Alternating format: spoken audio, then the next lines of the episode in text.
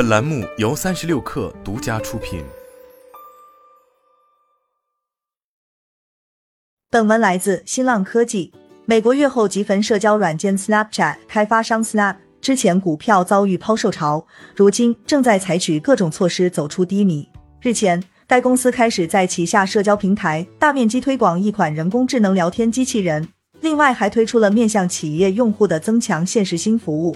Snap 研发的聊天机器人名为 My AI，背后采用了美国人工智能公司 OpenAI 在全球火爆一时的 ChatGPT 技术。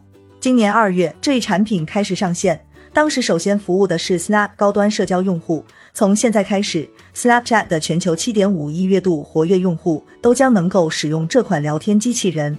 就像人类之间的交流那样，用户可以和聊天机器人进行各种讨论。MyAI 将会在用户界面中反馈出各种视觉内容。据报道，和背后依托的 ChatGPT 不同。MyAI 在功能上有所限制，主要原因是 Snap 主要服务的是青少年社交用户。美国监管部门以及一些政界人物非常关注青少年在社交平台上的安全。Snap 首席执行官埃文斯皮格尔在接受英国媒体采访时表示，一些黑科技问世的时候总会带来一些风险，因此在聊天机器人 MyAI 的推广上，Snap 较为谨慎。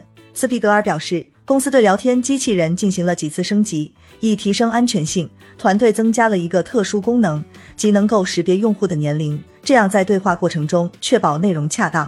斯皮格尔介绍说，开发团队保存了用户和聊天机器人的对话历史，并进行审核。结果发现，机器人输出内容中百分之九十九点五的信息均符合 Snap 社交内容规范。Snap 这次推广聊天机器人背后的一个动机是利用一些最新科技实现公司业务再上一个台阶。作为对比，Snap 的竞争对手 Facebook 平台的东家 Meta 最近也开始利用人工智能技术提升广告系统。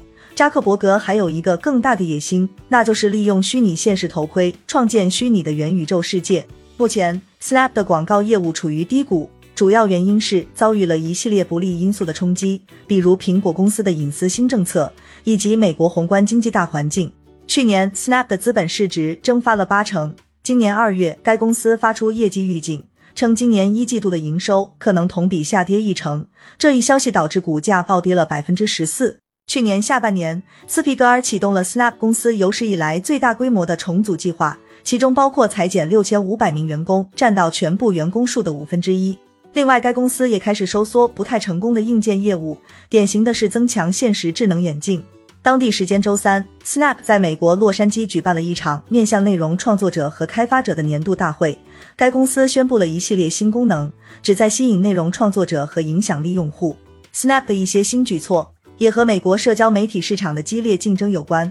经济实力更雄厚的短视频平台 TikTok 以及 Meta 旗下的聊天工具 Instagram。都在千方百计争抢社交平台网红和人才。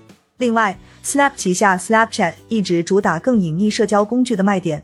不过，从最近的一系列举措看，Snapchat 已经开始进行定位调整。